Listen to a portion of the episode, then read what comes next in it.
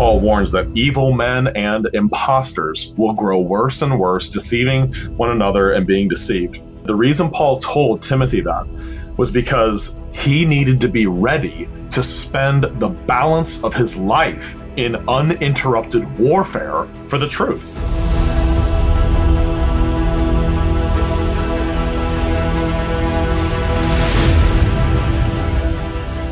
The most dangerous people alive today are always, always, always ordained ministers. They're the most dangerous people in the world, especially the ones that people think are Christians who will sell you theological poison to the damnation of your soul. Folks, I just want to warn you about something. Every heretic in the entire history of the church, without exception, has taught their heresy in the name of being faithful to Scripture.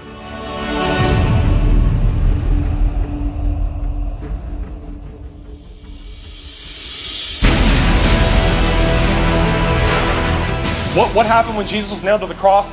That was the day of wrath. That was the day of judgment. That is the day of final salvation.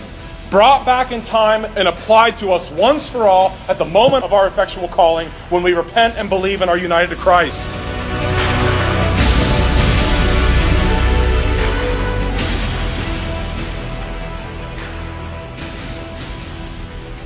Welcome to the Protestant Witness. I'm your host, Pastor Patrick Hines of Bridwell Heights Presbyterian Church. Today I'm going to share a little talk that I did just uploading uh, to sermon audio, just kind of from my heart to the younger generation that's rising up and sharing my own testimony of grace and how God has saved my soul, uh, and also some of the things that the Lord has taught me uh, in the years I've been a Christian uh, since I was about 18 years old. I'm 43 now, so I've walked with the Lord for a little while. I've been through some things and just wanted to share my heart. And uh, the reason I'm uploading this uh, to a podcast here on uh, the Protestant Witness is this was chosen as a staff pick on Sermon Audio's um, website. I don't know who who picks the, the staff picks. I guess it's the staff of Sermon Audio. But anyway, I uh, I was very pleased that they did that. This wasn't scripted. I just kind of you know pushed record and started talking.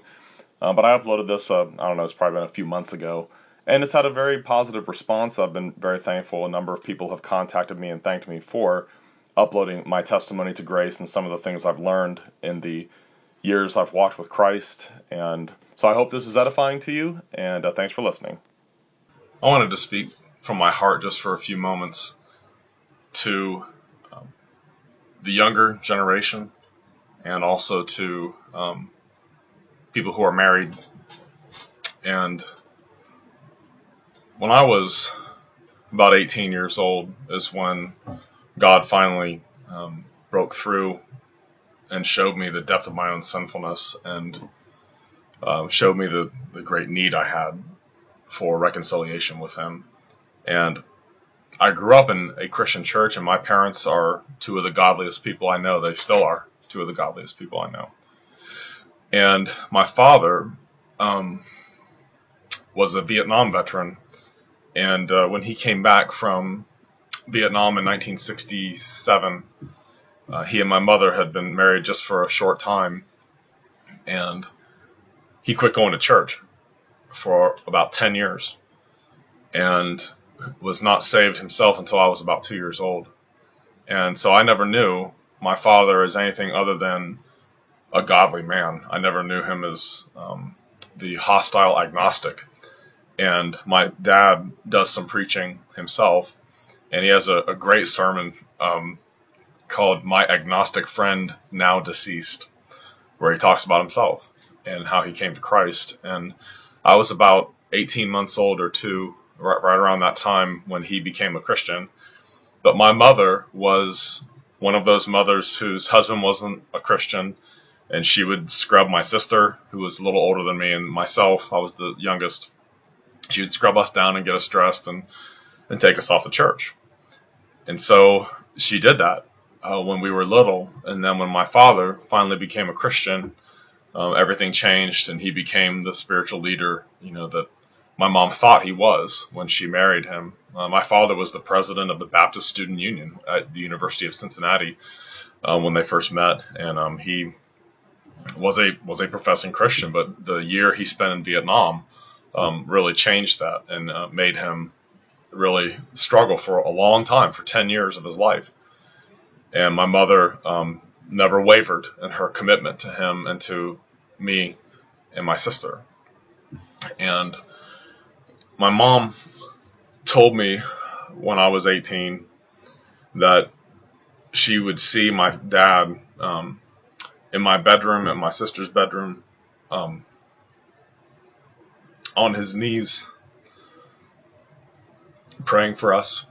And um, he'd put his hand on the back of my head and pray for me, for my future wife, for all my children. And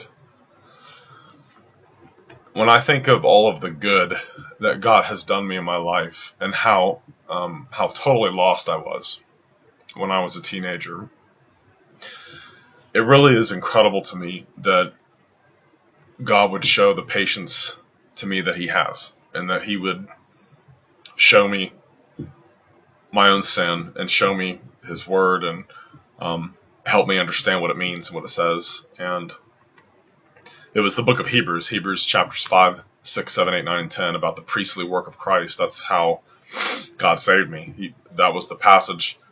Just I remember looking and and um, reading those chapters over and over again my freshman year in college, and just being overwhelmed at you know look at what he did. We have a high priest who has entered into heaven itself to appear in the presence of God for us, and by one offering he has perfected for all time uh, those who are sanctified and just looking at the the obtaining of re, of eternal redemption the once for all sacrifice of Jesus Christ and that's really uh, what what brought me uh, to that saving knowledge of, of Christ was looking at his priestly work and as it's spelled out in the book of Hebrews and then later just by the grace of God and him stirring my heart just was reading the Bible just constantly um, and wanting to know everything uh, about God and God really made huge changes. He liberated me from all kinds of sin, uh, all sorts of things that I had been, um, that I had struggled with and that had uh, plagued me my whole life. And I think of myself and my wife and my children. I have nine children, and uh, my older children are all all profess to be Christians, and uh, so far everything's been has gone really well. But when I was 17 and 18 years old, I wanted to make lots of money and I wanted to, to drive a nicer car. The, my car that my dad had bought me um, when I was a teenager was a 1972 American Motors Hornet. it was it was red. I think it used to be red, but it was kind of faded red, it was kind of orange, and it had white wall tires. Now, of course, my friends in high school thought that was pretty cool and everything else, and it's just it was it was a bit of a it was a bit of an eyesore to drive, and I was a little self conscious about it. But I used to think, you know, someday I'm going to drive me a a really nice car, a sports car, and have the top down and have a really nice sound system and everything. And that's what the kinds of thing, the kind of thing I was thinking about. Everything was always about me uh, when I was a teenager. I was an utterly self-centered person, and when I got married, even, and I was pretty young. I was only 20. I had just turned 22. I was still in college when I got married things were still about me as a Christian. It was I, someday I'm going to get published and I'm going to publish books on this and that and the other thing. And um, I want to to accomplish this and accomplish that. And I'd like to. I play the piano too, as you can see if you have watched any of those videos. I always thought I could perfect my piano skills, and I want to to do this and play that piece and try to release a CD. And I've I've composed a lot of music, and I want to try to do this and that and everything else. One thing that God has showed me though over the course of my life is while we ought to redeem our talents, and you know, think of the parable of the talents in Matthew 25, and yes, we should invest the gifts that God has given to us and use them for His glory.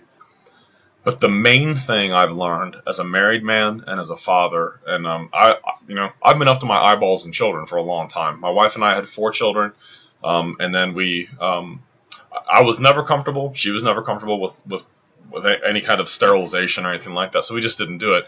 Everyone we ever talked to told us, yeah, four's plenty. You don't want to have any more kids. We never did that though. And eventually, it was like the same week we decided, I wonder, I wonder if God would give us more children. And so we had one, our fifth child, Lily, a little girl. my four older kids, you know, there's a five year gap between the youngest of the first four and then my fifth one. The first four were born like 18 months apart, 16 months apart, 20 months apart.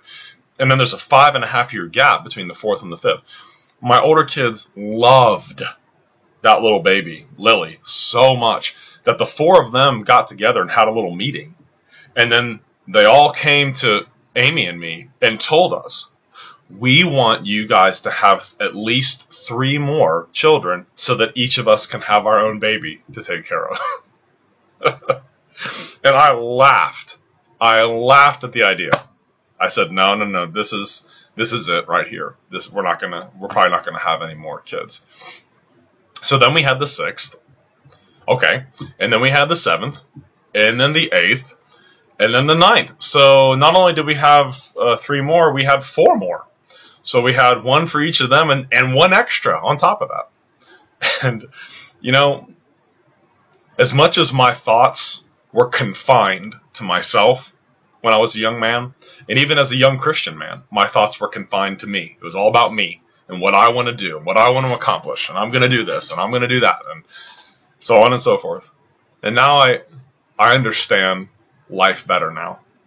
You know what life really is all about? You know what it, my Christian life at its core, there's two main things.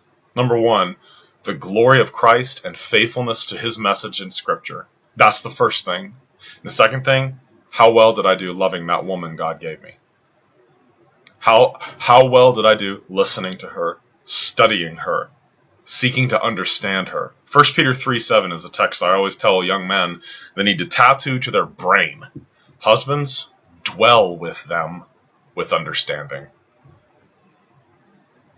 And it's not hard, uh, or it's not easy to understand your wife because she's a moving target. She's going to be changing some too. And you need to study her. You need to understand how she needs you to love her. I think about my children. Of all the things I could be doing, of all the hobbies and everything else that I, I might get into, as much as I, I would love to read more at home and love to practice the piano, and I would love to do all sorts of other writing projects and everything else, as much as I would love to do all that, the main thing that God has called me to do is to love my wife and to love my children. And so outside of my ministry, outside of the work that I do for God and expositing scriptures and preaching and teaching and evangelizing and defending the gospel, the main thing I'm called upon to do is to love my wife. And I've told young guys, one of the ways you can tell if a man is truly godly is how happy his wife is. You know, there's a picture uh, of me and, and, my wife as we were leaving the reception, and at, at, our wedding, and it was about it was about ten thirty, and we were holding hands and we were walking out of the um, the ballroom at the Holiday Inn Express where we had our wedding reception, and, and my mother-in-law walked up behind us and said, "Pat and Amy," and we both turned around at the same instant and smiled, and she snapped my favorite picture of all time. And it's the two of us standing there. And the main reason I love that picture so much is not because I, I have hair in that picture, um, but because of the smile on Amy's face and my wife's face. That right there, that smile that she had there, where she was just glowing, that's the gauge right there. When that smile starts to fade, and she doesn't look happy and doesn't look as loved as she did there, that's how I know I'm not doing well in my Christian walk how well I'm loving her. That's going to be the main thing I'm thinking about when I die. When I look back, it's not going to be so much about did I accomplish this or did I accomplish that with, with my talents, as much as I do want to accomplish things. And I, I do have book projects I would like to do. There's writing, there's writing projects I would like to do. There's all sorts of things I would like to do. There's, I want to see churches planted. I, I would like to do some uh, piano composition and do some recording. I would like to do all that stuff. But that's not going to be what I'm thinking about when I'm dying there's going to be two things I'm thinking about when I'm dying. Number one is the blood and righteousness of my Savior. Thinking about Him because it's His work. Jesus Christ's righteousness was imputed to me.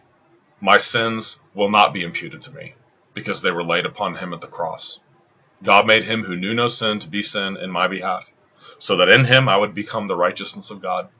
My hope is entirely and only in Jesus Christ. Do I think that there will be a, a an assessment of my works uh, for rewards? Yeah, the Bible teaches that. Is that reward justification or eternal life? No. Nope. But are there degrees in heaven? Yeah, and it seems that there's degrees in hell too, uh, from what Jesus taught. Some will be beaten with few stripes, some with many. But my acceptance with God is solely, completely, and only in Jesus Christ, and by faith alone, in Christ alone. Be thinking about Him, and I'll be wondering, did I keep that smile there on my wife's face? Did she did she know that she had a husband who was loyal to her, faithful to her, and adored her and loved her her whole life? Even when you know the poor my poor wife you know, has given birth to nine children. You know it's it's been hard, and she homeschools all of them, and it's it's a lot of work. It's a lot of work, and you know when I come home, I jump right into the fray. I have no choice. It's I got to help out here. I got to keep this house clean. We don't have any downtime. I mean, we just don't. But you know what? It's good to be worn out loving people. It's good to be worn out for the right reasons. And it's those people. I tell my, my younger kids this and my older children who are teenagers. Yes, I, I understand you have talents and you have, you have gifts, and all of them are, are bristling with potential. But the main thing the main thing God is calling you to do is to be faithful to Him and to His Word and to love people. Love the people that God puts in your life. Lord willing, when you get married, you want to dedicate yourself to loving people. You know, I do a lot of visitation um, in the congregation I, I, pastor here, and over the years, as, a, as an elder um, and as a pastor, um, since man, since I was uh, about 20, 23 years old, been doing that. So 20, wow, two decades. I, I am getting old. Goodness, done a lot of visitation, a lot of discussions, a lot of of um, pastoral care over the years. People who are married ask me all the time. They'll say things like this to me. You know, I, Pastor, I really, I just like, I just want to know how can I really serve Christ? How can I really just love the Lord like with my life? And sit, they'll be sitting there, a married couple, you know, I had I've had uh, married women ask me that. What can I do? How can I really serve the Lord? And I'll point to their husband. Love that man. Make him the best man he can be. When men ask me who are married, how can I really, really love love the Lord? How can I really serve Jesus Christ? And I'll point over to their wife. Love her, like Christ loved the church. Make her walk with Christ your number one priority in this world. Pray for her understand her, make her happy, do things that she likes. Make that glow that she had when you were engaged, make that follow her all the days that she lives in this world. I'll tell you, that's that's where you separate men from boys. That's where you separate godly men from people who are only pretending to be godly. How well do you love your wife? Are you faithful to her? Are you loyal to her? That's the main thing that you're called to do in this world if you're married. If you have children, you want to pour your life's blood into them. You want to pour your prayers, your tears, and your time into them. Believe me, at the end of the day, and I'm pretty worn out. You know, there's there's a lot of work to be done here at the church, and I have a lot of work I do on, on sermon preparation, and there's other stuff. I, am on two committees in our presbytery. I'm the chairman of the examinations committee. Um, there's all kinds of stuff that, that goes on. And yet, the main thing I'm called to is faithfulness to Christ, first of all, in my, in my own life, and faithfulness to His Word, to what it teaches, and then to love my wife and to love my family, love my children, to love my church, and to shine the light of God into the world round about me. That's why I'm so thankful for the true gospel. You see, only the true gospel can create true piety. Only the gospel of a full, perfect, and free salvation by faith alone, not by works, can produce someone who really loves people. Can, only that can produce someone who really does love people from a clean heart. Why do I love my wife? Is she an object through which I'm trying to gain merit for myself so I can get my way into heaven or anything like that? Of course not. How silly is that? How nonsensical is that?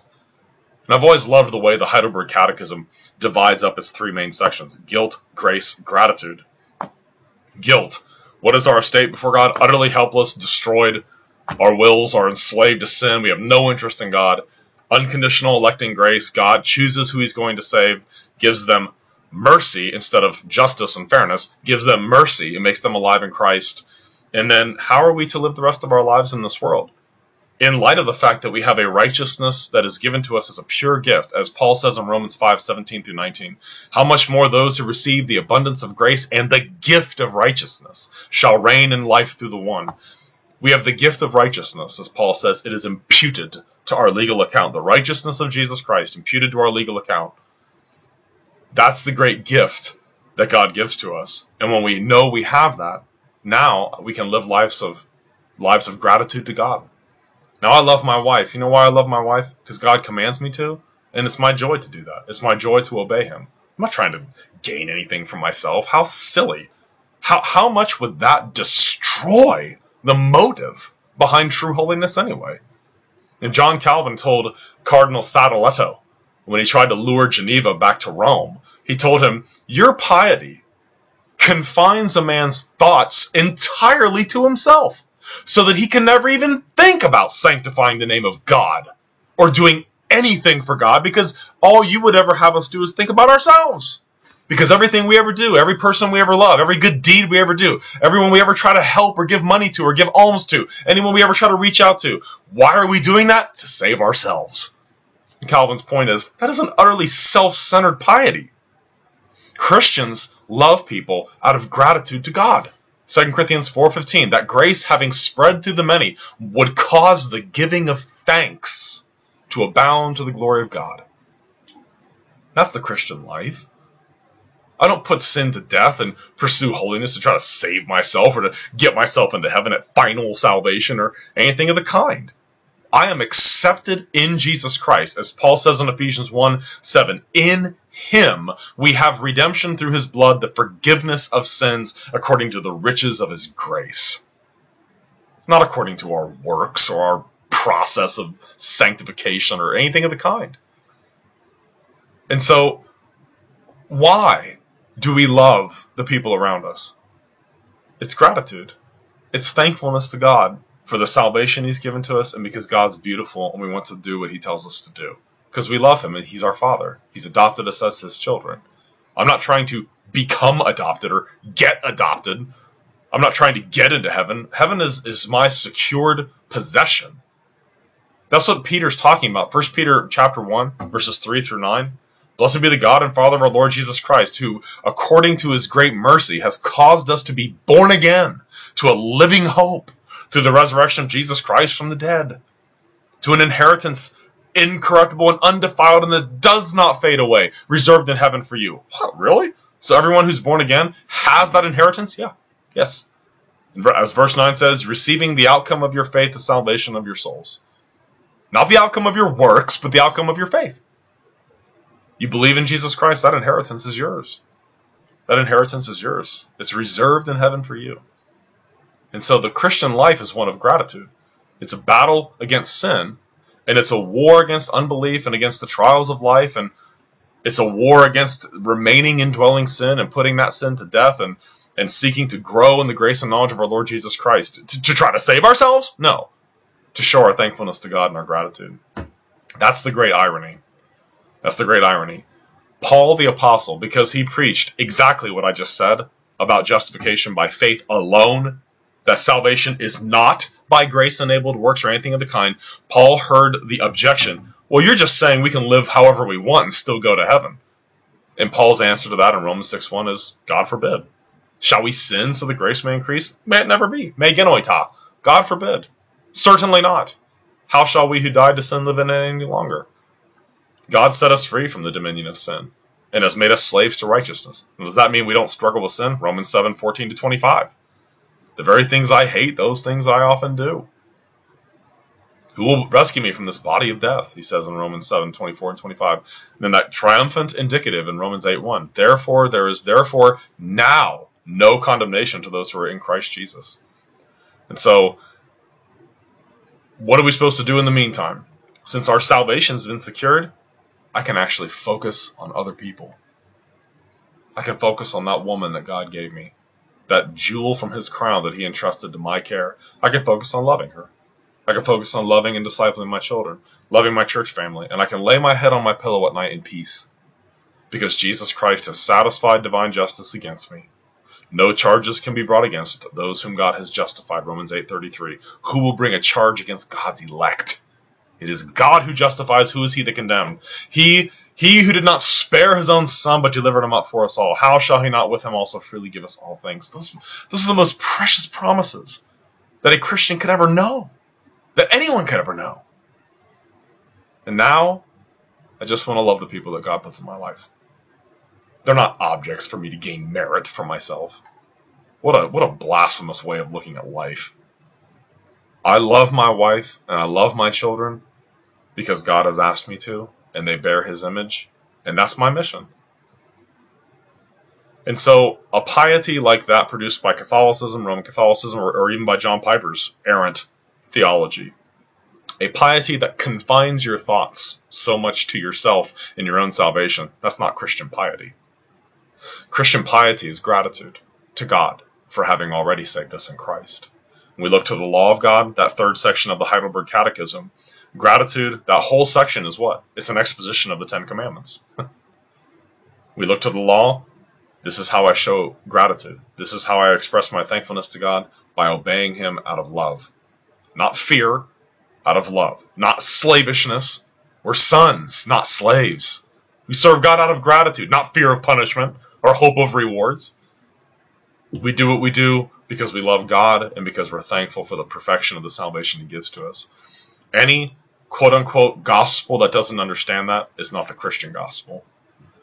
And so, young people, I know that when you look at life and that you want to use your gifts and talents and you want to change the world and you want to you want to produce this and produce that and do this work of art or music or writing or um, engineering or being an attorney or, or whatever, just don't forget that of all the gifts that you have and everything that you can do in this world and all the ways that you can impact the culture around you by using your gifts and talents, the most important thing that you do in your Christian life, uh, aside from faithfulness to the text of Holy Scripture, is loving the people that God has called you to love. And if you're married, one of the most powerful tools of evangelism is a godly marriage. One of the most powerful ways that you can influence the world men is by loving your wife. By keeping that glow that she had when you got engaged to her and the way she looked on the day you married her, keeping that smile, that glow there, that's one of the most powerful testimonies to the world around you. The family is in shambles in this country. It's completely falling apart. Adultery, betrayal, lying, cheating, that's the norm today.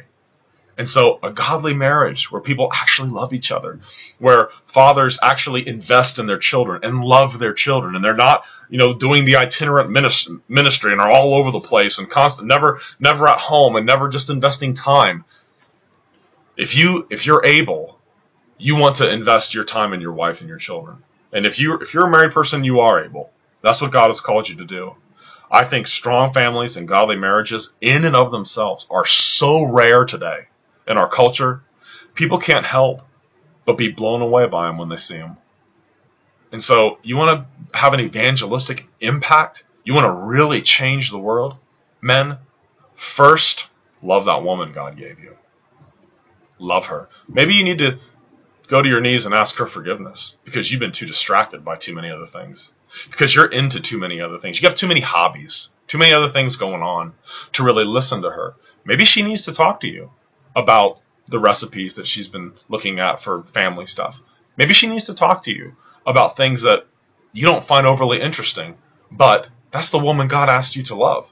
Maybe she wants to talk to you about all the different kinds of flowers and the different types of butterflies that they might attract to your house. And you those things need to become important to you. Because if the things that she's into and likes are not important to you, she doesn't feel important to you. Life is about laying yours down. It's about self sacrifice. It's about loving her as Christ loved the church. You give yourself up for her. You lay yourself aside. You lay your desires aside. Self sacrifice. Love the people God has asked you to love. When I was young and had all could see all my all my talents and gifts that God gave me that I could develop and use for for his glory, I wasn't thinking in terms of how well am I going to love the woman I marry and How, how well am I going to invest myself in my children? I wasn't thinking like that. I was thinking, I want to write a book about this. I want to write a book about that. I want to, to play this piano piece. I want to compose music about this. I want to write poetry about this and set it to music and this and get it recorded. And it's going to be really great. And I'm going to speak at this conference and that conference. I'm going to do this and that. And I'm going to plant churches. I wasn't thinking about loving the woman God gave me. I didn't think about that as one of my most sacred tasks. I didn't think about loving my children as one of my most sacred tasks. Do you know who I learned most of that from? My father. My mom and dad have been married for 55 years now. 55 years. And my mother is one of the happiest people I've ever known because my father is really good at loving her. He always has been. He has talked her up my whole life. My father has never said a negative word about my mother in front of me. Never. Every time he ever talks about her, he describes her as an angel sent from God my father loved my mother and loved his children and prayed earnestly for us, for our salvation. So much of who I am is because I had a father that loved me. I had a father that invested in me. I had a mother that loved me and invested in me, and they still do. I talk to them, my parents uh, uh, every week. And I hope that that's the way it is with all my children, too. Love people. Guys, reform guys who we need to defend the faith. And boy, I tell you, the defections from the gospel are getting more and more ferocious. We need to stand up for it and defend it, protect it, lay our lives down for it if need be. But never forget, one of the most important ways you evangelize the world or show the world that Christ is real is in your marriage, is in your family life. Don't forget that. Those people that God has put in your life, your, your wife, and if you have children, your children, that's one of the most important things about you. And so don't forget, you're supposed to love those people and love them with everything you've got. Wear yourself out for them and for their sake. Lay your life down for your wife and your children. And remember, the whole world round about you is watching. And as much as our secular culture can scream and yell and fuss at us, there's really no argument against a family that really loves one another, against a, a husband and a wife that really love one another. There's no apologetic comeback to it. Thanks for watching.